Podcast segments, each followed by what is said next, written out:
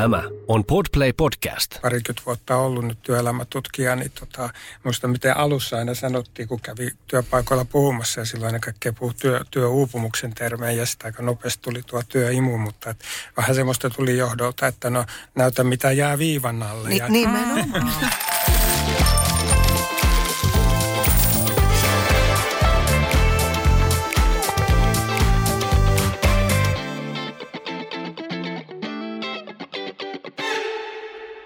Tervetuloa kuuntelemaan Bisneksen pehmeä puoli podcastia. Tämä on sielukas, ajattelemaan herättelevä ja viihdyttävä työelämäpodcast itsensä johtajille. Jututamme rohkeita edelläkävijöitä siitä, millaista menestystä saamme, kun hyödynnämme entistä vahvemmin niin sanottuja pehmeitä arvoja. Minä olen Anu Iisakkila. Ja minä Johanna Hautasaari. Tästä starttaa Bisneksen pehmeä puoli.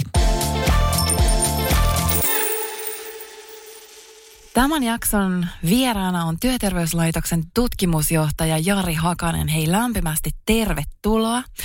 Ja meidän jakson kaupallisena yhteistyökumppanina on Aploy. Henkilöstöä kannustetaan Assa Aploy-konsernin sisällä sisäisiin siirtoihin ja tehtävän kiertoon. Tämä tarkoittaa sitä, että kuka vaan konsernin työntekijä voi ilmoittaa halukkuudestaan hakea konsernin sisällä uusiin tehtäviin ja tämä pyritään hänelle mahdollistamaan. Assa Abloy-konserniin kuuluu 52 000 ihmistä yli 70 eri maassa sekä satoja eri tehtävänimikkeitä. Työn kierto on Abloilla tapa osaamisen kehittämiseen, motivaation kasvattamiseen sekä henkilöstön sitouttamiseen. Hei, miltä tällainen tehtävän kiertoon kannustaminen sinusta kuulostaa, Jari Hakanen? No tuohon kuulostaa ihan suuremmoiselle.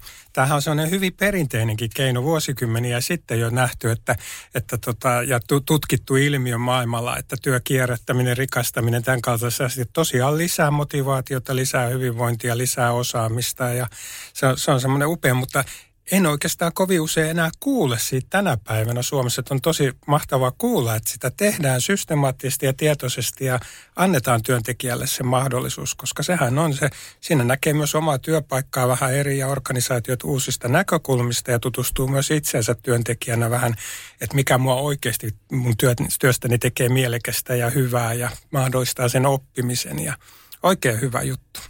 Ai tämä ei ole kovin yleistä vai?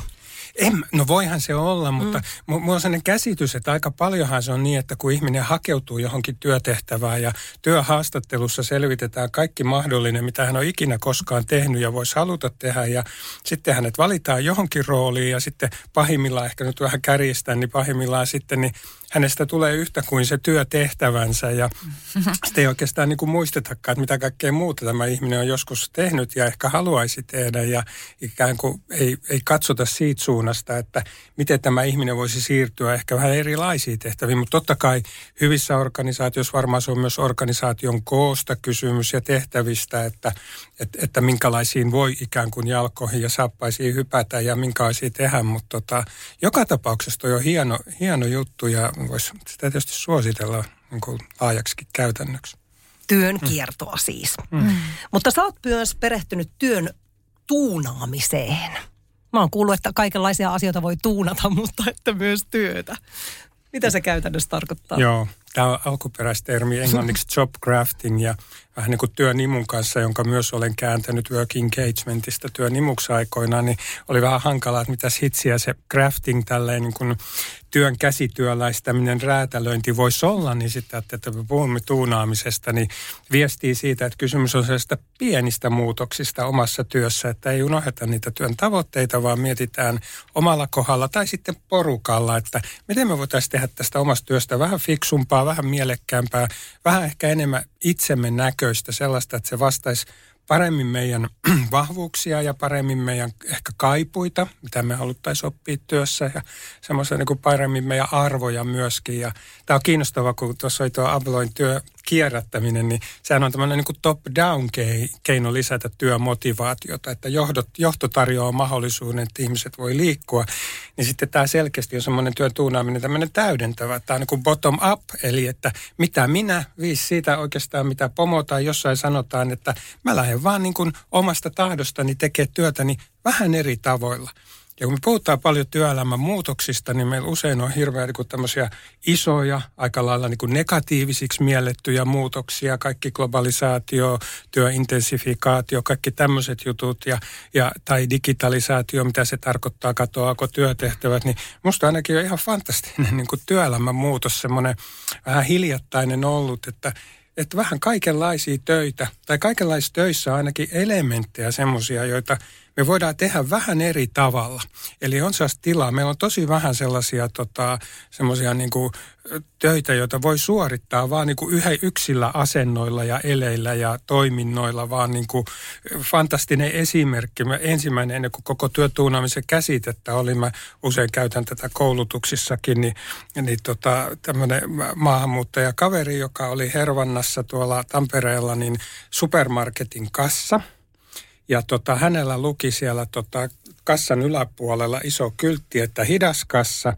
Ja mistä se kertoi? Se kertoi siitä, että hän oli päättänyt tällä lailla, että hänen työnsä on tehdä asiakkaat tyytyväisiksi ja onnelliseksi. Ja niinpä hän auttoi pakkaamaan vaikkapa vanhu, vanhuksia, jotka tuli kauppaan ja pysähtyi vähän juttelemaan ja kuuntelemaan. Ja sitten se kyltti oli sitä varten, että jos on kiire kaupassa, niin sä et halua ehkä hänen luokseen mennä. Mutta ne, jotka halusivat semmoisen inhimillisen kontaktin nykyajan, nykyajan asiakaspalvelutilanteessa, niin ne meni, meni sitten hänen luokseen. Et siinä on musta loistava esimerkki, että ja hän itse sanoikin jossain haastattelussa, että ei hänen tehtävänsä ole tehdä pomoa onnelliseksi, hänen tehtävänsä on tehdä asiakkaat onnelliseksi. Ja se oli musta niin ihana, että se on musta niin loistava ja tuo myöskin sen esille, kun, kun sitten sanotaan, mon, mon, monihan, se ongelma on, että työelämä on niin vaativa ja kireetä, ja, ja tavoitteita annettuja, niin moni meistä kokee silleen, että, että ei tässä oikeastaan mitään voi tehdä. Että meillä on se niin kuin reagoiva selviytymisen moodi työn arjessa, että yritetään niin kuin pärjätä ja suoriutua ja mennä eteenpäin.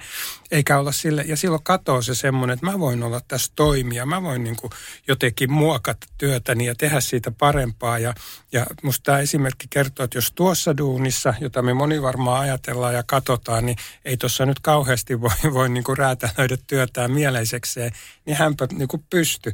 Niin tota, se kertoo, että kyllä varmasti monissa muissakin töissä pystytään, ei kaikkia asioita, jotkut asiat pitää tehdä tietyllä lailla. Ja sitten taas on niitä kohtia, missä me pystytään niin kuin toimimaan ja hakemaan sitä parasta uutta ehkä tapaa, joka tuottaa meille oppimista ja innostusta ja tämän kaltaisia asioita. Samoin minusta on hauska vanhana niin kuin syntyperäisenä helsinkiläisenä muista nuoresta näitä vähän näitä niin kuin läheltä piti tappeluksi yltäviä vuorovaikutustilanteita jonkun bussikuljettajan ja matku, matkustajan kanssa, että saako se kattoluukku olla 30 asteen helteellä auki vai pitääkö se olla kiinni. Ja jäin vähän tämmöisiä vuorovaikutustilanteita mieleen sieltä nuoruudesta, niin nyt sitten tapaa bussikuljettajia, jotka niin kuin tervehtii ruuhkabussissa joka ikistä asiakasta mielettömän kuin aamulla, että hyvää huomenta ja joku, joku lausuu runonpätkääkin on kuullut ja, ja, ja wow. sitten kuuli, kun mä tästä työtunnasta paljon puhunut niin, ja käyttänyt tätäkin esimerkkiä, yksi ihminen kertoi siitä, että oli niin kuin ollut kaiuttimissa tota, vanhat ihmiset muistaa nyt Dallasin tunnusmusiikin, tota, sen vauhdikkaan TV-sarjan. Ja sana, niin, just niin, just niin. niin tota, ja sitten kuljettaja sitä huutaa, että kiinnittäkää turvavyönne, lähdetään.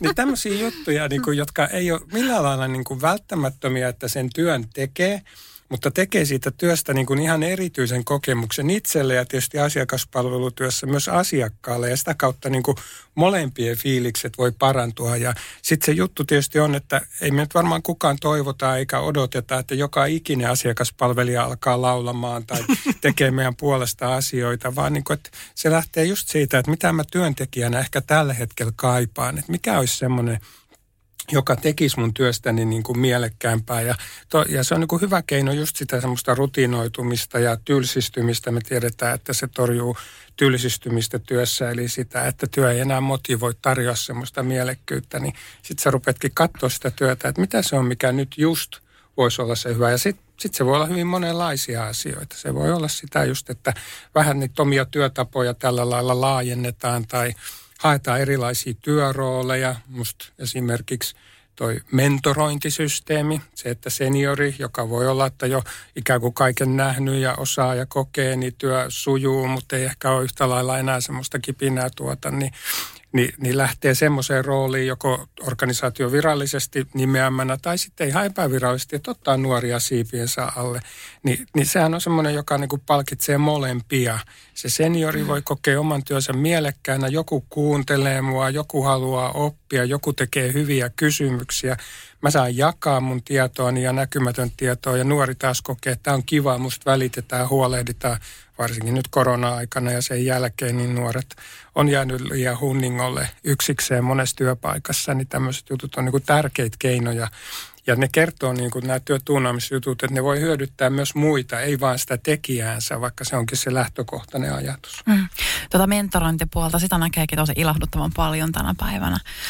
Ja toihan on tosi mielenkiintoista, että on, on just noin pienillä asioilla, itse asiassa pienilläkin muutoksella voidaan saada isoja asioita niin kuin parannuksia. Sehän edellyttää sitten vähän niin kuin semmoista itsetuntemusta ja omaa prosessia toi työtu, työn tuunaaminen. Joo, kyllä se sitä, että se ensimmäinen askel työn tuunaamisessa voisi olla, että mä hetkeksi yritän pysäyttää tämän kiireen. Että varaan vaikka työkalenterista, jos semmoinen on käytössä, niin että vartin tai puoli tuntia viikossa ja vähän funtsin, että miten mun työssä nyt tällä hetkellä, miten asiat sujuu ja on, onko mä niinku täysin työn imussa vai kaipaisinko mä jotain uutta, jotain muutosta, jotain erilaista ja mitä se voisi olla. Että pysähtyy niin kuin arvioimaan vaikka sitä, että mikä mun työssä on sellaista, joka energisoi mua, joka tuottaa semmoista iloa ja onnistumista ja motivaatiota. Ja että voisiko mä sitä jotenkin lisätä työssäni tai onko joku semmoinen alue, jota en tee ollenkaan, mutta kaipaisin, niin voinko mä vähän tuoda sitä ensi alkuun, vaikka vähän tuoda lisää sitä omaan arkeeni, koska se on sitten se keino, millä sitten myöskin kestää sen, että kaikissa meidän töissähän on myös elementtejä, jotka meitä ei motivoi, ne vaan pitää tehdä. Mutta jos meillä on niin tarpeeksi semmoisia hyviä asioita siellä, jotka meitä energisoi, niin, niin silloin me myös kestetään sitä, mikä on niin kuin epämukavaa tai epäkiitollista tekemistä. Mutta sitähän se vaatii, että vähän pohtii ja miettii. Ja se ei tosiaan ole sama, että mikä sulle tuottaa, mikä olisi hyvää työn tuunaamista, niin se voi olla sulle mm. ja mulle mm. taas jotain toisenlaista. Että. Niin, se on hyvä työpaikallakin miettiä, että tasapäistetä ihmisiä Joo. siihen, vaan annetaan olla yksilöiden Joo. omiansa. Kun mä oon tästä kouluttanut ja pitänyt työpajoja työpaikoilla, niin sitten sit siellä ollaan niin kuin, myös työn, se on kauhean kiva, että myös työnantaja tästä innostunut tästä jutusta. Työntekijät on ensin, voi olla jossain, me ollaan oltu jossain vaikka tehdasmiljöissä, jossa sitten duunarit ensin, että mitä te puhutte työtuunaamisesta, että me tehdään mitä pomo sanoo, että jos mm. se kulttuuri on ollut sen mm. kaltainen. Ja sitten kun kertoo, että niin, että nyt teillä on niin kuin mahis ajatella omista lähtökohdistanne, miten te tekisitte tämän työn, että se olisi teistä niin kuin fiksua ja parasta teille. Että sä oot niin kuin ikään kuin myös niin kuin vähän niin kuin itsekkäästä näkökulmasta ei, ei, niinku, ei unohda niitä työn tavoitteita, mutta kuitenkin, että miten tekisitte fiksuit. Ja sitten niitä ideoita alkaa tulee. Ja yleensä johto kiinnostuu. Ja sitten jo, joskus kuuluu semmoisen johto että meidän täytyykin nimettää työpaikalle tämmöinen työn tuunaamisen vastuuhenkilö. Ja sitten mä vähän, mm, joo, mietitään vielä tota, että onko se niin kuin hyvä, että tarkoitus ja ajatus on hyvä, mutta sitten ettei se karkaa ikään kuin käsistä, että siitä tulee mm. joku semmoinen velvollisuus tai joku tämän kaltainen. Mm.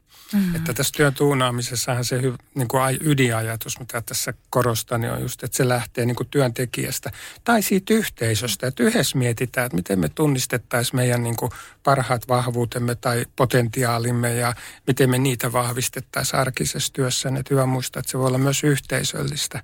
Että ei niinkään velvollisuudesta, vaan just siitä mm. moti- omasta motivaatiosta käsin. Mm, kyllähän se osoittaa semmoista, että haluaa niin sitoutua ja kehittymishalua, että jos sä haluat lähteä tuunaamaan sitä työtä paremmaksi. Että luulisin, että siinä myös työnantaja haluaa silloin olla mukana.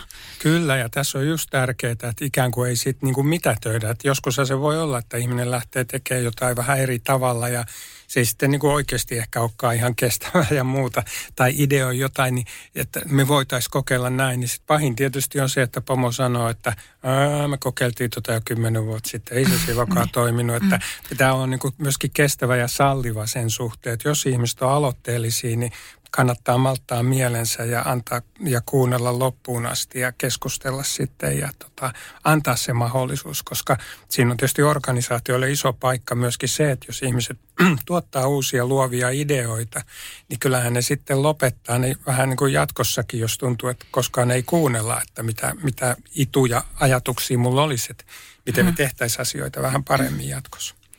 Kyllä, ja kyllähän nykyään nuoret haluaa nimenomaan paljon vaikuttaa siihen omaan työtehtäväänsä paljon enemmän Kyllä. kuin mitä, mitä aikaisemmin. Milloin tämä työn tuunaaminen niin kuin keksittiin.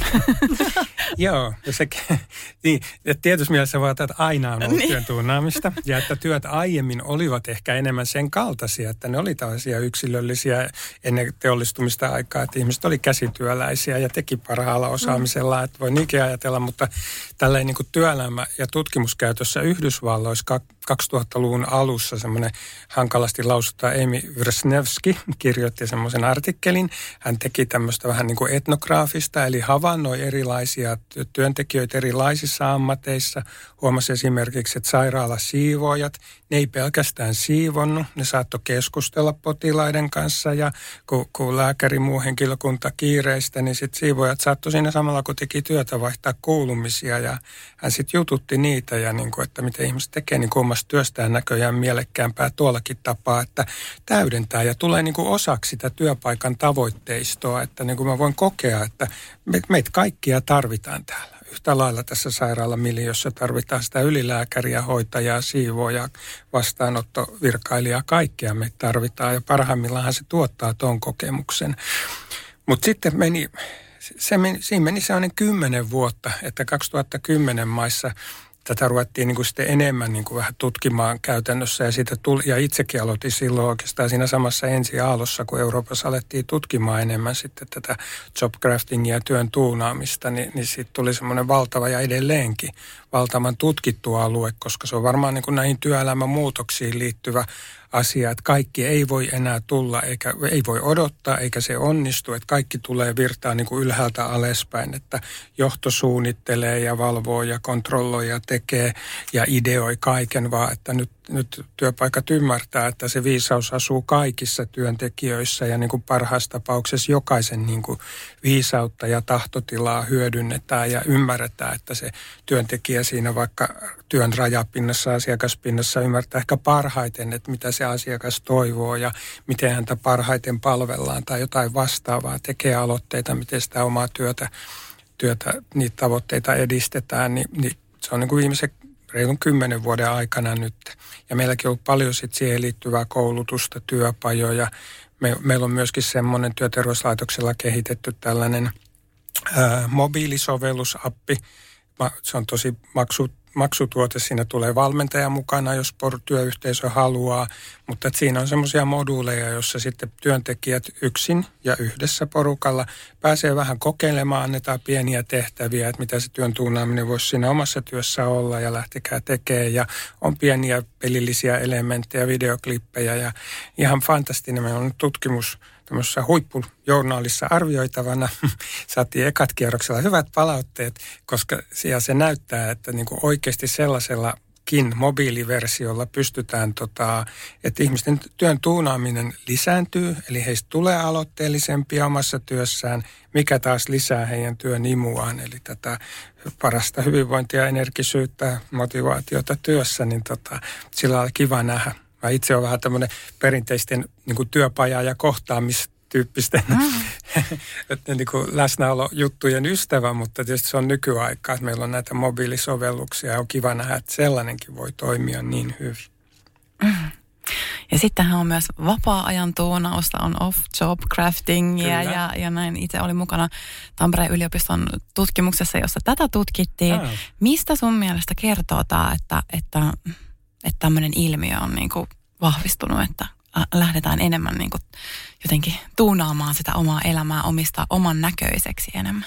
Joo, ehkä miettisi siitä, että miksi tämmöistä tarvitaan. Että voisi mm. kysyä silleenkin, että miksi tarvitaan, että voisiko ajatella, että lähtökohtaisesti ihmiset olisivat ikään kuin oman työssä ja elämänsä sankareita ja se olisi niin kuin, niin kuin jotenkin hallussa silleen, että me niin kuin tehdään semmoisia asioita. Ja kyllähän me tehdäänkin paljon. Mutta ehkä tämä nyt sitten tulee just siitä, että, että työn, niin kuin elämänkin virta on aika kiihkeätä ja, ja vauhdikasta ja, ja tällaista. Ja tämä jotenkin musta niin kuin, se ydin on siinä, että se palauttaa just sen niin kuin toimijuuden, onpa kysymys työstä tai vapaa-ajasta ja sitten on myös tätä boundary craftingia, eli vähän sen työn ja yksityiselämän yhteensovittamisen tuunaamista, niin, niin jotenkin, että tulemme tietoisiksi siitä, että me voidaan myös itse vaikuttaa ikään kuin kohtaloomme, arkeemme, tehdä pieniä parannuksia. Tämä antaa ikään kuin semmoisia ajattelun välineitä ja työkaluja – tehdä semmoisia pieniä parannuksia ja katsoa, että mitä siitä seuraa ja toimiiko. Että se on niin sellainen hyvä muutos, koska esimerkiksi työelämä on tehnyt meistä tämmöisiä vähän niin kuin reagoivia, että meillä on jatkuva kiire ja epävarmuus ja muutospaine, niin tosiaan niin kuin sanoin tuossa, että helposti työstä tulee vähän sellaista suorittamista ja mm. tämä palauttaa sen toisen puolen. Tosi tärkeää. Mm. Välillä mä mietin, että onko se edes niin tärkeää, että mitä me siinä työssä omassa työssämme tuunataan, että onko se, va, se jopa niin kuin tärkeämpää, että kunhan me tehdään ja saadaan se kokemus, että me ollaan aloitteellisia, me voidaan vaikuttaa omaan työhömme, me ei olla ihan niin kuin vaan niin kuin lastuilla virran mukana ajehlehitä ja koita selviä päivästä toiseen. Molemmat varmaan. Mm. Lisää autonomian tarvetta jollain tavalla meillä. Joo. Joo. Mm.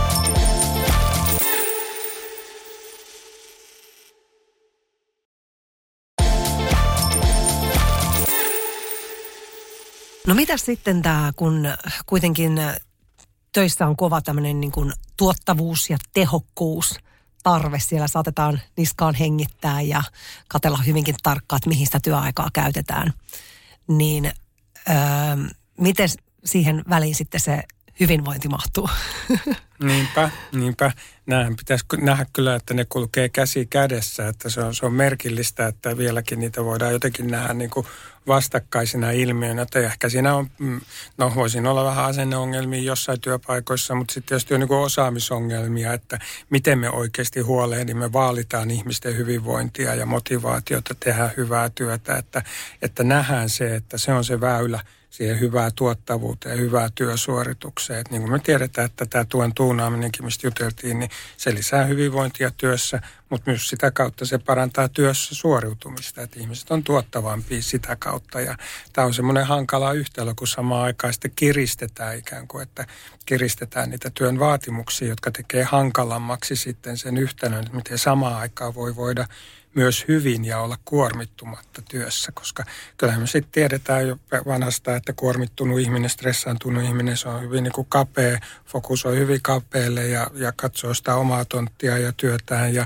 sitten taas ihminen, joka on energinen, joka kokee työn imua, voi oikeasti hyvin työnsä merkityksellisenä kokea, niin tota, se, sen ajattelu ja toimintahorisontti on niin kuin avarampi. Se myös jelppaa työkavereita ja tekee, venyy vähän, joustaa niin kuin työpaikan tavoitteiden hyväksi ja muuta. Että kyllä me niin kuin, ja meillä on niin kuin, mä muistan sen, kun on pitkään ollut siis parikymmentä vuotta ollut nyt työelämätutkija, niin tota, muista miten alussa aina sanottiin, kun kävi työpaikoilla puhumassa ja silloin aina kaikkea puhui työ, työuupumuksen termeen ja sitä aika nopeasti tuli tuo työimu, mutta et, vähän semmoista tuli johdolta, että no näytä mitä jää viivan alle. Ni, ja, Mutta nyt sitä niin kuin näyttöä on kyllä niin paljon siitä viivan alle, että tota, et, eihän se tieto sinällään vielä paranna käytäntöjä, että mm. sitten pitää vielä tarttua työpaikka työpaikalta toimeen ja miettiä, että miten me vaalitaan sitä hyvää. Onko se sitä työn kierrättämistä, onko se mitä kaikkea sellaista, millä osoitetaan, että meillä ihminen on tärkein. Että tämähän on tämä niin kuin mitä palvelevaa johtamista on myös toistakymmentä vuotta tutkinut, eli tällaista ihmislähtöistä arvostavaa johtamiskäytäntöjä, niin,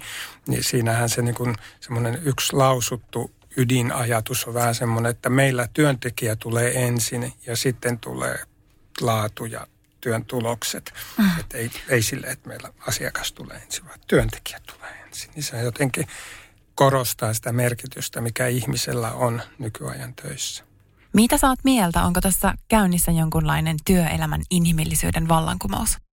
Ihanasti ajateltu, mutta täällä on varmaan aika monenlaisia vallankumouksia voi olla työelämässä käynnissä. Siis joo, että niin kuin se ti- tietoisuushan on suuri. Me puhutaan myötätunnosta, me puhutaan hyvinvoinnista tosi paljon, me puhutaan niin kuin kestävistä arvoista työelämässä ja nuoret tuo omine odotuksineen, että ihminen ei ole vain työihminen, vaan että halutaan, että eri elämänalueet on yhtä lailla mahdollisia, myös vapaa-aika perhe-elämä ja, ja työ, kaikki, kaikki on niin kuin tasapainossa. Että kyllähän meillä on hyvin paljon tällaista ja meillä on paljon toimintaa sen hyväksi.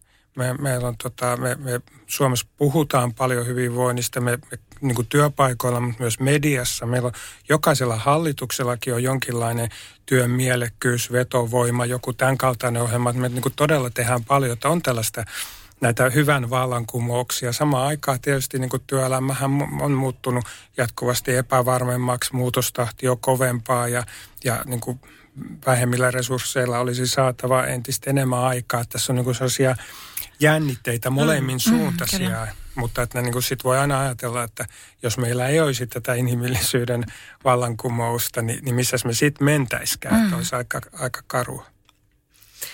No, miltä sun mielestä näyttää tulevaisuuden työelämä?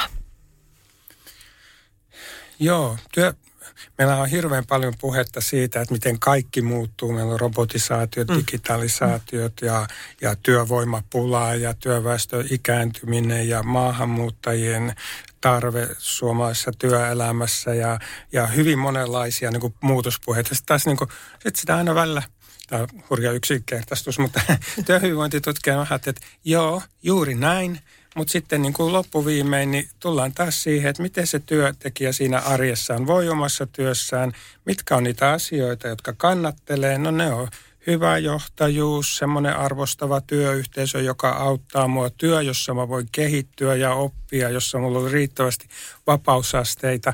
Ni, ni, ja sitten taas mun voimia vie kiire, epävarmuus, semmoiset toimimattomat tietojärjestelmät ja niin edelleen, niin, niin siitä näkökulmasta, niin kuin työhyvinvoinnin näkö, hyvinvoinnin näkökulmasta työelämä, niin kuin, että ne haasteet pysyy aika lailla samana siinä työn arjessa.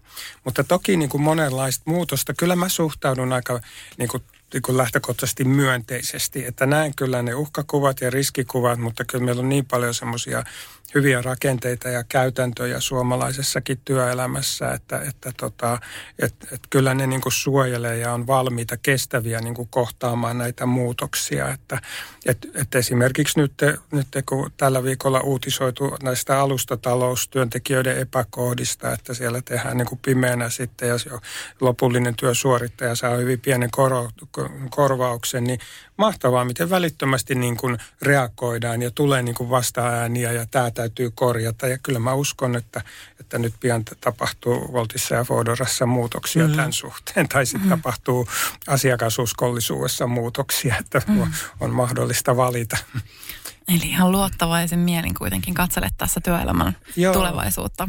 Joo, on mä sitä jotenkin siitä on kiitollinen, että kun yli 20 vuotta ollut näissä hommissa, niin tota, kyllä mä niin olen säilynyt. En ole mielestäni kyynistynyt. kyynistynyt. Mutta kun tulin näihin hommiin, niin täysin niin työelämätutkimuksen ja tämän keskustelun ulkopuolelta, niin että miten kyynistä ja kielteistä meidän keskustelua. Eihän me puhuttu työhyvinvoinnistakaan muuten kuin kielteisten termien kautta. Me puhuttiin stressistä ja työuupumuksesta mm. ja sairauspoissaoloista ja jotenkin, ja ihminen oli silloin hyvin vahvasti vain työihminen että niin kuin muistan, kun aloin miettiä, että eihän näin, että meidän pitäisi jotenkin tätä työ- ja perhe-elämän tai työ- ja muu elämän vuorovaikutusta kans tutkia ja lähdin etsimään, että mit, mitäs ne, kun kyselytutkimusta teen, niin mit, mitäs ne semmoiset hyvät kysymyssarjat olisi tätä koskien. Ja sitten tuli nopeasti se työn imu, mutta en ole kyynistynyt. Meillä on ihan valtava. Ja niin kuin vielä ajatellen sitä, että kun aloitin silloin 2002 ensimmäiset työn nimututkimukset Helsingin kaupungin opetusvirastoina, niin he halusivat selvittää opettajan muiden henkilökunnan työuupumusta. Ja sitten ehdotin tämmöistä, että no eikö se olisi hyvä selvittää myös tätä toista puolta. Ja he innostuivat siitä, niin, niin, tota, niin, niin, niin, tota, niin sen jälkeen on tullut niin paljon ihmisiä ja toimijoita, jotka toimii silleen niin kuin näiden voimavarasten positiivisen psykologian voimavaralähtöisten on tutkijoita, mutta on konsultteja, kehittäjiä, on media persoonia. Että jotenkin kyllähän meillä on niin kuin tilaa ihan eri tavalla jopa läpä, voi läpäistä jopa uutisen se, että työnimu on lisääntynyt jo Suomessa, niin. mikä ei tullut ensi alkuun kyseeseenkään. Mm. Että. No jos mietit, että miten voisi, jos vaikka kolme asiaa pystyisit nimeämään, niin kuin, että mitä, mitä jokainen meistä, mihin, mihin meidän kannattaisi nyt niin kuin kiinnittää huomiota meidän suomalaisten työ, työikäisten, jos me katsotaan tulevaisuuteen, niin mitkä on ne asiat, joihin tässä kannattaisi nyt niin kuin jokaisen yksilön ehkä fokusoida? Okei. Okay. Hmm. No varmaan jotenkin semmoinen, että mihin, mihin suuntaan haluaisi itsensä kulkevan, että onko nykyisyys hyvä ja on lupa ajatella, että tämä on ihan hyvä. Ei tarvitse tavoitella aina mahdottomia, että se on hieno lopputulos, mutta että pysähtyy vähän miettimään, että millaista tämä mun työura tähän mennessä on ollut, haluanko mä johonkin viedä vai onko tämä ok, niin ihan tämmöisellä yleisellä tasolla sekin arvioida. Sitten varmaan niin kuin on hyvä ajatella sitä niin kuin, koska työelämän vaatimukset kuitenkin vähän työssä kun työssä muuttuu, niin miettii, että millaisia niin kuin oppimis- tai osaamiskaipuita mulla voisi olla tai tarpo, tarpeita, mutta että jos ajattelisi silleen, että ei vaan sieltä kautta, että mitä mun työssäni tarvitaan, mutta just lähtisi myös siitä näkökulmasta, että mitä mä haluaisin oppia vielä ja voinko mä sitä nykyisessä työssäni ja jotenkin se osaaminen, oppiminen ja ja mikä se kolmas sitten on, että ihan niin kuin jotenkin hyvinvoinnin näkökulma, no tämä on nyt ehkä vähän tämmöinen tämä ei ole niin iso juttu, mutta mä tulee jotenkin taas työhyvinvointi ihmisenä mieleen, että on hyvä, että missä, missä mun hyvinvointini tällä hetkellä menee. Mm. Että onko se kestävällä pohjalla, että miten jos mun työtilanteeni on samanlainen viiden vuoden kuluttua, onko se mahdollinen?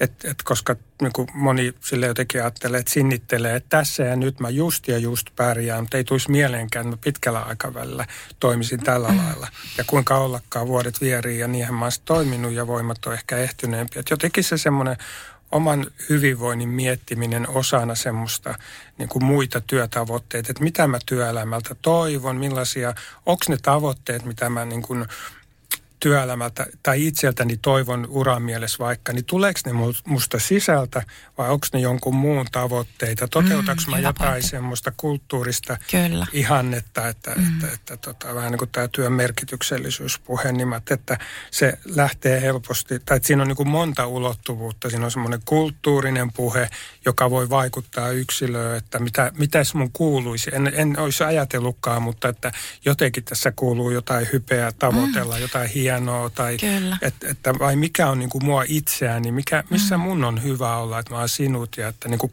toivon kanttia ja rohkeutta olla onnellinen siinä positiossa hirveän hienoja vihjeitä, vinkkejä ja jotenkin toi on, ainakin mua puhuttelee, että pysähtyy itsensä äärelle ja jotenkin rehellisesti kuulostelee, että mikä, mikä tulee multa, koska paljonhan me imetään kulttuurista ja vanhemmilta ja joka paikasta Kyllä. muualta niin kuin asioita, jotka ei välttämättä oikein ole sieltä meistä itsestä lähtöisin. Kyllä, ja erityisesti nuorillahan tämä on kova paikka, koska heille vielä enemmän tulee eri puolilta niitä odotuksia mm, ja ajatuksia paineita. ja paineita. Ja muutenkin kaikki on mm. vielä auki. Mm. Nuoret vois vielä valita monenlaisia työpolkuja, että se ei välttämättä monellakaan ole vain se yksi mahdollinen. Mm. Ja kaikki tämä epätietoisuus sen suhteen, niin jotenkin sellaista malttia vaalia. Itse, itse mä, mulla on sellainen oma, oma ikään kuin tämmöinen yle, yleis joku motto, että kaikki hyvä elämässä on tullut mutkien kautta. Että, no niin, että opintoalat ja työjutut ja kaikki on tullut vähän mutkan kautta, niin mm. tota, että semmoista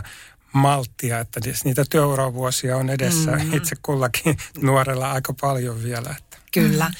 Ja tästä nuoret myös paljon puhuvat tästä työuupumuksesta, että mullakin on 20 tytär ja, ja siellä jo jo puhutaan siitä, että, että työssä vie mehut ja sitten vielä samaan aikaan opiskellaan sun muuta. Ja mä muistelen omaa nuorta, niin ei me, ei me niinku puhuttu mistään. Onko se sana vasta nyt löydetty ja keksitty, että ehkä me ollaan oltu ylikuormittuneita vai mistä tämä niinku johtuu, että nuoret jo puhuu, että mä oon ihan bööniksissä tässä, kaksikymppiset. Joo, se on kyllä, kyllä järkyttävää. Tietysti, että kun puhutaan jostain ilmiöstä ja tunnistetaan ja kun tutkitaan kouluuupumusta ja opiskelijauupumusta, niin tietysti se tietoisuus myös niin kuin lisää sitä, että tunnistetaan, nimetään ongelma.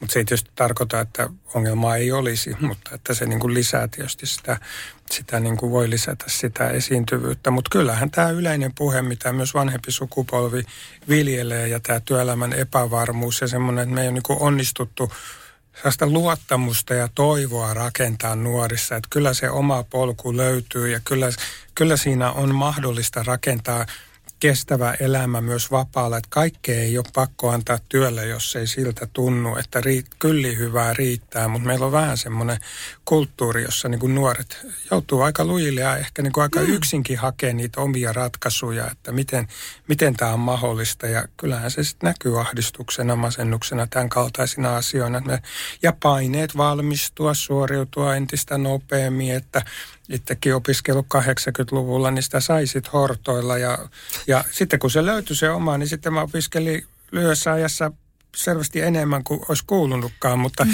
ensin tuli ikään kuin semmoisia harhapolkuja ja muita, niin, niin tämmöisellä pitäisi nuorella olla tilaa, että jotenkin, ja sitten taas toisesta suunnasta, että sitten niin kuin iäkkäitä ihmisiä, että niin kuin ikäsyrjintä, kaikki tämä juttu, että mm. sitten missä on niin kuin työmotivaatiota, kuntoa, halua, kykyä, niin tota, pitäisi olla niin kuin joustavampia ratkaisuja, että kaikki ei enää halua tehdä niin kuin 60 plus ikäisenä vaikkapa 40 tuntista työviikkoa, mutta joku muu, tai 70 mutta joku muu kombo voisi ollakin ihan hyvä, että kaksi päivää viikossa tai muuta, niin semmoisia niin sellaista joustavuutta ja luovuutta, innovatiivisuutta käytäntöihin näihin, näihin niin sitä soisi ja nuorille tilaa ikään kuin vähän hortoilla ja ottaa niitä harha-askelia ilman, että tulee sellainen kokemus, että nyt mä oon niin kuin jotenkin epäonnistunut.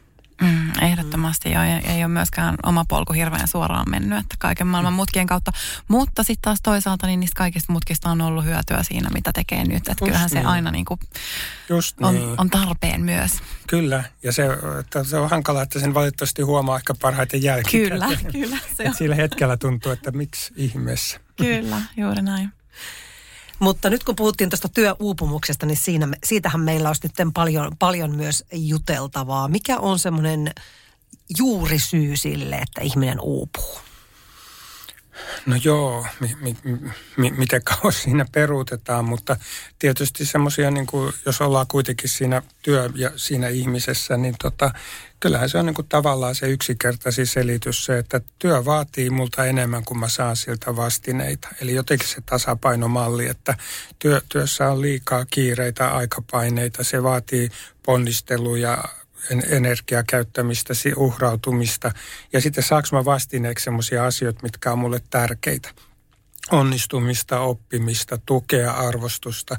Ja jos nämä on niin kuin balanssissa, niin ihminen voi kestää aika paljonkin kuormitusta, mutta sitten se on se huono yhtälö, että työ vaatii mutta voimavaroihin nähden liikaa ja samaan aikaan mä en saa esimerkiksi, että mun työpaikalla huomattaisi kaikki mun rehkiminen ja ponnistelu tai en saa riittävää niin kuin mielestäni reilua korvausta, toimeentuloa siitä työstä, tämän kaltaista asiat, niin nämä on niitä ydintekijöitä ikään kuin. Ja sitten on niitä yksittäisiä syitä, että mutta mut se, mistä paljon on mistä puhuttiin silloin, kun aloitin työ, nimenomaan työterveyslaitoksen nimenomaan työuupumustutkijana, ja mistä taas viime vuosina on paljon puhuttu yleistynyt merkillisesti tämä, että eihän se työ uuvuta, vaan se tulee kaikista yksityiselämän jutuista. Ja mä oon sitä niin kuin tutkinut koko tämän työelämätutkija urani ajan tätä työ- ja muun elämän vuorovaikutusta, niin kyllä mä sanoisin, että selvästi enemmän se yksityiselämä on voimavara työssä. Se läikkyy selvästi myönteisesti kun meillä on hyvää yksityiselämää, niin sillä on myönteisiä vaikutuksia ja toisinpäin.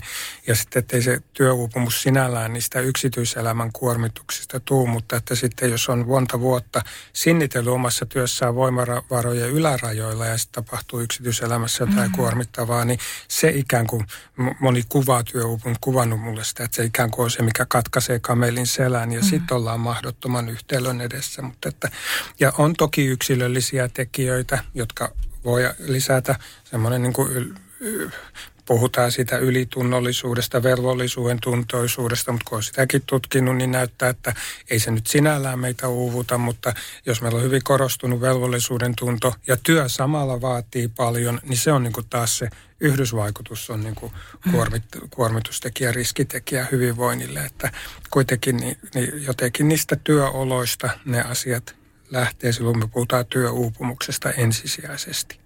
Mm.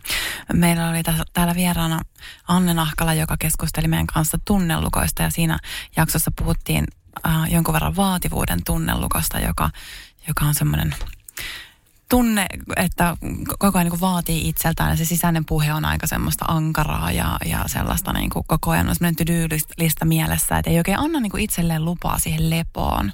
Kyllä. Joo, kyllä tietysti on näitä, näitä tekijöitä ja sitten me tiedetään, että semmoinen niin kuin työholis, vähän voi tämäkin muistuttaa, niin semmoinen niin kuin työholistinen työskentelyorientaatio, eli että on vähän semmoinen itse asettaa itselle enemmän vaatimuksia kuin kukaan keksii niin kuin sanoakaan ja pyytääkään yksikään mm. pomokaan, vaan niin kuin, että on ik, ik, ikään kuin pakko suorittaa ja tehdä töitä, vaikka se työ ei niin kuin palkitsekaan. Ja sitten sä teet ylenpalttisesti ja se on niin kuin kyllä yksi työuupumuksen riskitekijä. Toki on näitä yksilöllisiä tekijöitä, mutta sitten jotenkin miettii tietysti, että semmoisessa hyvässä organisaatiossa, että miten organisaatiossa suhtaudutaan sitten ihmiseen, joka on tämmöinen ikään kuin työriippuvainen, niin tota, että, että se houkutus tietysti on että, että annetaan paiskia. Se on niin kuin ainakin lyhyellä tähtäimellä meille hyväksi, mm. että hän ottaa vastuuta, hän tekee ja suorittaa, niin tota, että, että se vaatii niin kuin sellaisia omia käytäntöjä ja sitten, että maltetaan, niin kuin, että me halutaan sut pitää meillä pitkällä aikavälillä ja kestävästi ja sun ei tarvi, että onhan se myös semmoinen niin kuin, että toivoisi, että nämä asiat silloin, kun me, me ollaan jossain työyhteisössä ja organisaatiossa töissä, niin nämä yksilöllisetkin tekijät, niin ne, ne on kuitenkin tapahtuu jossakin ympäristössä ja, ja niitä voidaan niin kuin hallita ja yhdessä toimia ja keskustella ja maltillistaa ja katsoa, että miten siellä ihmiset voivat. Tämä korona-aika on nyt ja, ja tämä pitkittynyt et, etäily nyt sitten, niin kuin, että siinä määrin, kun ihmiset ei tule enää ollenkaan työpaikalle, niin on, on niin kuin aikamoinenkin riskitekijä sanoisin hyvinvoinnille, että se mahdollistaa sitten semmoisen niin kuin alituisen, alenpalttisen työn tekemisen plus sitten sen, että jää paitsi niistä voimavaroista, kuten työyhteisöstä ja työkavereista ja, ja siitä, että mitä se on, kun yhdessä tehdään asioita ja keskustellaan ja, mm. ja saa sitä tukea. Mm-hmm. Joo, ja nykyään puhutaan myös niin kuin eettisestä kuormituksesta ja tuntuu, että koko ajan niin kuin tämä tavallaan syvenee tämä keskustelu, että mitä siellä niin kuin voi olla, olla niin kuin pinnan alla näitä juurisoita. Ja meillä oli vieraana oli Tommi Helsteen tuossa edellisellä tuotantokaudella ja hän oli sitä mieltä, että sen kaiken uupumuksen juurisyy on se, että meillä on rajoittunut ihmiskuva. Että se ihmiskuva on niin kuin tämmöinen vähän teollistunut, että se ei ota, ota niin kuin huomioon sitä, että me ollaan kokonaisia ihmisiä ja meillä on myös jotain niin kuin henkinen ulottuvuus meistä ja niin kuin ehkä ne tunteet ja kaikki näin, mikäli mä oikein ymmärsin, niin mm. mitä sä tästä ajattelet? No varmaankin noin. Että sitten tietysti, että miten me siinä työn arjessa ratkotaan tätä ihmiskuvakysymystä, että varmaankin noin, että meillä on semmoinen, niin kuin, että ihminen on suorittava ihminen, mutta että, että, että tietysti että jos sitä koittaisi nyt sitten miettiä, että mit, mitä tehdään, niin tulee jotenkin mieleen, että no, millainen ratkaisu se on. Meidän pitää niin kuin ehkä re- miettiä huolella, millaisia johtajia me rekrytoidaan työpaikalle. Semmoisia, että näkeekö ne ihmiset ikään kuin resursseina vai näkeekö ne tota, semmoisina arvostettavina henkilöinä, jotka on elintärkeitä organisaatioille heidän hyvinvoinnistaan pitää pitää huolta, jotta he jaksavat ja tekevät parhaansa työssä, vai nähdäänkö he että semmoisena vaan niin kuin suorittavina?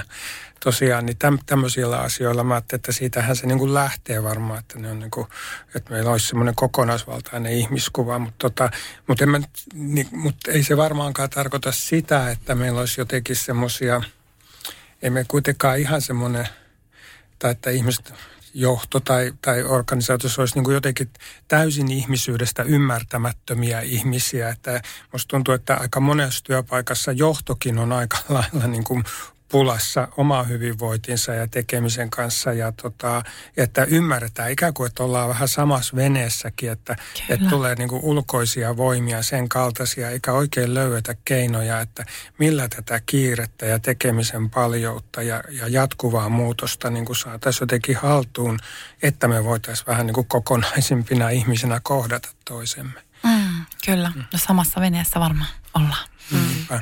Joo. Sä oot, puh- oot puhunut myös näistä liikennevaloista, tämmöisistä. Oot ollut mukana projektissa, missä on tämmöinen uupumukseen liittyvät liikennevalot. Kerrotko vähän siitä? Joo, mä oon siitä tosi ylpeä. Aloitin tosiaan työuupumustutkijana silloin vuosituhannen vaiheessa, työ, vaihteessa työterveyslaitoksella ja nyt sitten työuupumukseen vahvasti palannut tämän, tämän liikennevalomallin kanssa. Eli me viime vuonna ja se on itse asiassa nyt niin kuin pari viikkoa sitten, kun julkaistu, niin Hollannin, Belgian ja Suomen tämmöinen yhteinen työuupumuksen liikennevalomalli. Eli kaikissa näissä kolmessa maassa me käytettiin tämmöistä uutta kyselymenetelmää työuupumuksen arviointiin, jossa työuupumukseen nähdään, että on neljä ydinoiretta. Eli on tämä krooninen väsymys, semmoinen niin kuin exhaustiotyyppinen, että aina on väsynyt lomankin jälkeen. Sitten kyynistyminen, tämmöinen henkinen etääntyminen työstä, eli omat työasenteet muuttuu kielteiseksi sen myötä, että, että ei enää suoriudu samalla lailla, kun ei ole voimavaroja ja se on tavallaan semmoinen kielteinen selviytymiskeino tavalla, että ei tämä työ niin tärkeä tokkaa.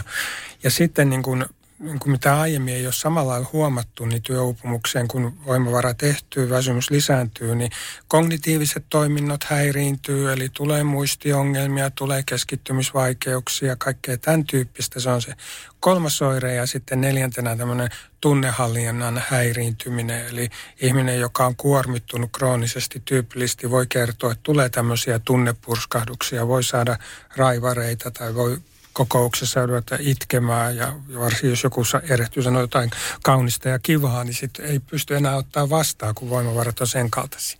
Niin me rakennettiin tämän työupumusmääritelmän varaan tämmöinen kysely, jossa me tosiaan suomalaisilta työikäiseltä pyydettiin täyttämään edustava autos heitä ja sitten työterveyshuollon asiakkaita, jotka oli tullut nimenomaan työuupumusoireiden takia vastaanotolle. Tehtiin yhteistyötä tässä ja sitten verrattiin näitä vastauksia työuupumuksen osalta ja pystyttiin niin kuin hyvin luotettavalla tavalla määrittelemään ikään kuin liikennevalot. Eli punainen valo tarkoittaa sitä, että ihmisellä on todennäköinen työuupumus. Hän voi vielä sinnitellä työssään, mutta, mutta että koko ajan vaatii enemmän ja enemmän ponnistelua, että pärjää työpäivästä ja koko ajan se vapaa-aika luultavasti on yhtä sinnittelyä ja toipumista siitä työpäivästä. Keltainen valo meillä tarkoittaa sitä, että ihmisellä on kohonnut riski työuupua ja se on tietysti vahva signaali sitten ihmiselle ja työpaikoille, että nyt on korkea aika toimia että, että ei, ei edetä punaisella ja sitten vihreä valo sitä, että, että ihminen voi kokea olevansa ehkä väsynyt, ehkä stressaantunut, mutta työuupumusoireita ei ainakaan toistuvasti esiinny.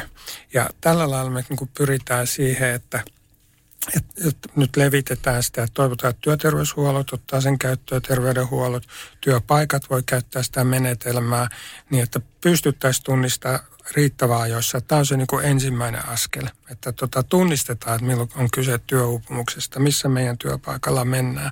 Ja sitten toinen askel on tietysti, että sen pohjalta pitää vielä sitten toimia ja tehdä jotain ja kiinnittää mm. huomioon, että mitä ne on ne tekijät, jotka sitä työuupumusta aiheuttaa. Ja näen, että tämä on semmoinen kyllä hyvä konkreettinen työkalu ja oli aika hienoa havaita, että me kolmen maan niin kuin ne, ne raja-arvot sille punaiselle, keltaiselle, vihreälle oli hyvin yhteneväiset vielä. Että se on, että tietysti kolme, nämä maat on nyt ei niin kovin erilaisia keskenään, mm. mutta toivotaan, että myös muissa maissa tämä meidän tutkimus inspiroi sitten vastaavaa kehittämistyötä. No hienoa yhteistyötä.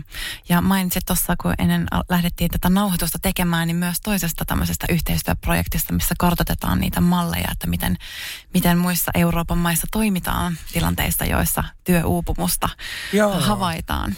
Joo, mä, musta on hienoa. Meidän valtioneuvoston kanslia tosiaan tilasi tämmöisen selvityksen, jota teemme työterveyslaitoksella ja Tampereen yliopiston kanssa yhteistyössä.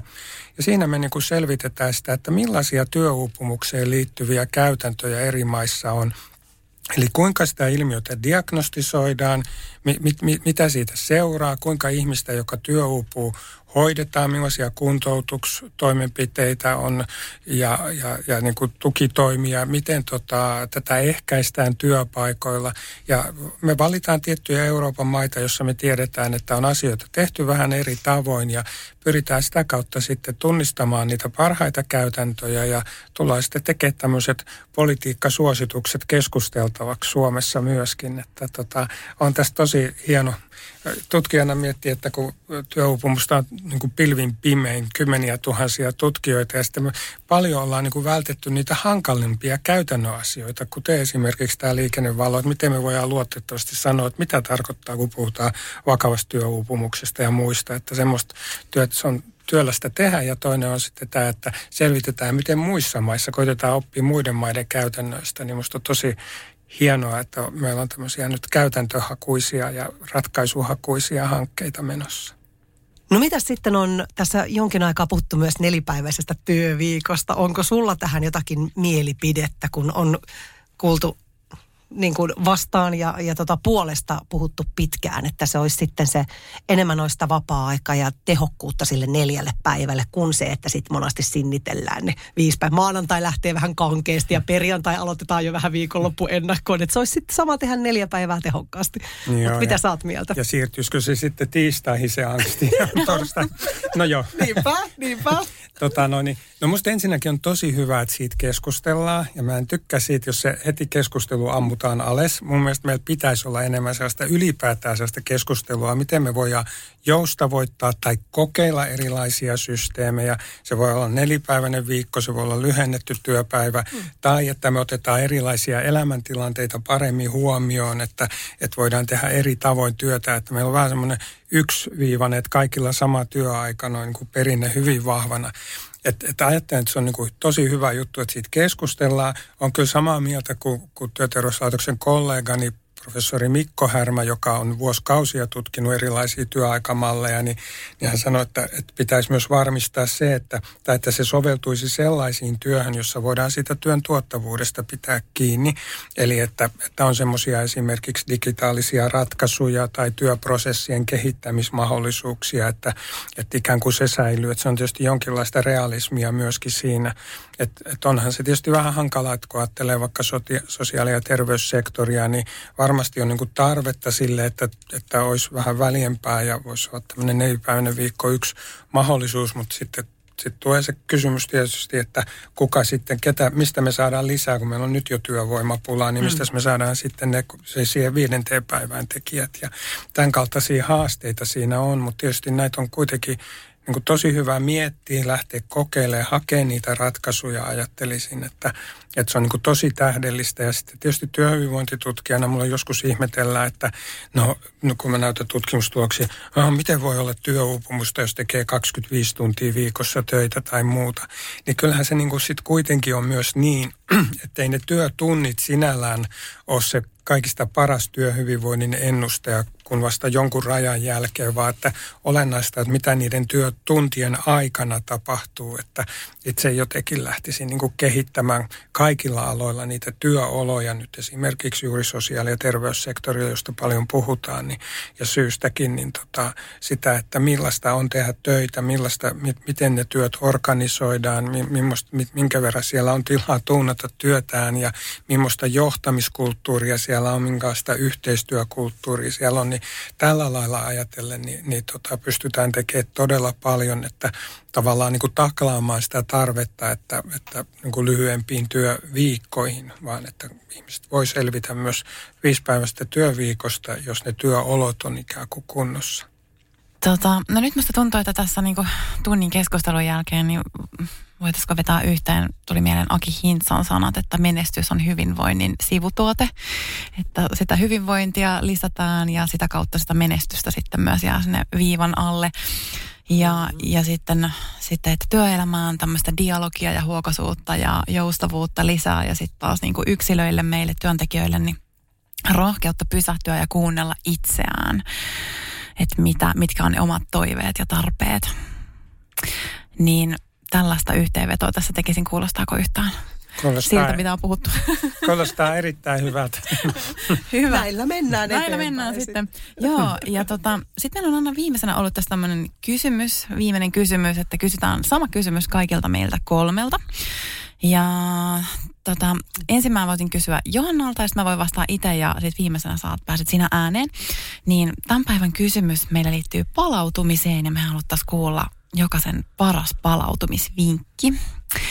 Niin Johanna, miten sä, mikä on se ihan ultimaattum paras palautumisvinkki sulla? Miten sä saat resetoitua no, no mulle se on nyt vähän kauhun hetket, kun kesä tulee, koska mulle se on ehdottomasti keskitalvella avanto. Niin mä en tiedä, miten, miten mä niinku itseäni palautan tässä nyt kesällä, koska se vaatii ne pakkaset ja sitten sen lämpimän saunan. Et mielellään 20 astetta pakkasta ja lämmin sauna. Tämä kombo, mm-hmm. niin joka kerta mä huomaan, että oh, tämä oli se, mitä mä tarvin. Mä huomaan nyt jo, kun mä menen uimaan ja saunaan, niin ei ole yhtään sama juttu. Mä oon vähän pettynyt. Ei tule samanlaista efektiä. Eli mä en tiedä, mitä mä keksin kesällä. Mm. Mutta tämä on semmoinen mulla no ehkä, ehkä meiltä tulee sitten jotain korvaavia vinkkejä, en tiedä. Katsotaan. Joo, mä odottelen.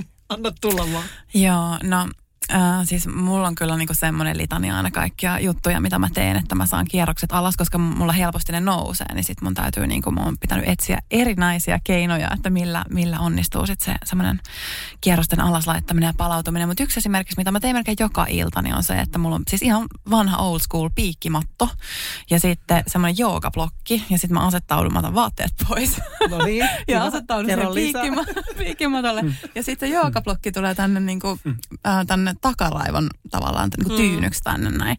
Niin se on semmoinen, että siinä ei tarvitse kuin, niin kuin ehkä pari minuuttia olla, niin johan pysähtyy mylläävä mieli ja rupeaa uni tulemaan ja rauhoittua. Että se on semmoinen aika, aika toimiva kombo. Tota olisi hieno kokeilla, kuulostaa hyvältä. Mm. Ja, ja nämä on näitä parin minuutin niin kuin avantokin. Niin, niin, niin tota... aika nopeita. Joo. No, ne pitää olla just semmoisia, varsinkin jos käy ylikierroksella, niin täysin mm. semmoinen. Joo. No mä sama, sama olisin sanoa ja sanonkin 20 astetta ja pakkasta niin. ja avanto ja. ilman saunaa. Ai sä oot vielä tämmöinen hifistelijä. No mistä saunaa tarvitaan? Mennään niin se kuulemma pilaa sen koko jutun, että jos sen jälkeen menee saunaan, niin sitten... Ne sit voi niinku... olla e- erikseen. Mutta, tota, niin. Joo, mutta tosiaan nyt lämpenee. Mutta ehkä sitten tilalle, mä, mulla on toistakymmentä kilsaa työmatkat ja tässä vaikka etätyö on ihan mahdollista, niin mä mielellään näen sen vaivan. Niin nyt kun sitten avantokausi hiipuu, niin mä oon ruvennut fillaroimaan tota, työ, niin se on kanssa erittäin hyvä Ei siirtymää niin kuin mm. työ ja kodin välillä, kun toistakymmentä kilsaa menee, niin siinä on jo riittävästi tavallaan matkaa siihen, Toi on paras. irti. Toi on hyvä. Kyllä. Mä oon vähän kateellinen sulle. Ja se on myös kiva, kun tota, ottaa ne uikkarit mukaan, niin kun tulee himaa, niin voi mennä rannan kautta, vaikka siellä ei ole sitä jäätä. Voi hyvin mennä. Aika täydellinen kompo. Mä kaipaan tota. Mulla oli aikoinaan kanssa että työmatka 10 kilossa. Mä menin aina sen pyörälle ja se on kyllä ihanaa. On mm, sama. Nyt, nyt vaan fillarit esille, pitää keksiä joku. Niin, käy, joku lenkki. Koto tekee töitä, niin käy jonkun mutkan. mutkan ajamassa. Kyllä. Hei, olipa mahtavaa. Ihanaa keskustelua. Lämmin kiitos Jari Hakanen, kun olit täällä. Kiitos teille tosi paljon. Kiitos.